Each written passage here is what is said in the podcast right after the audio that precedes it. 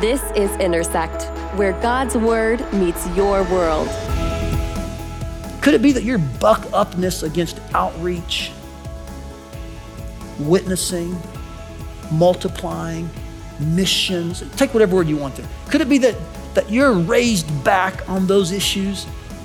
It's not a directional issue at all. It's a relational one. You can't imagine letting go of some of your money to give to foreign missions. You just can't imagine that. I got a new four K T V I got to get, dude. You can just list the priorities. Could it be that it's not directional? Your issue's not with what's going on. It's that you really don't know God like you say you do. You don't know his heart.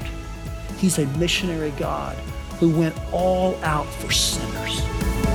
To get more content from First Family Church, visit first family dot church slash resources.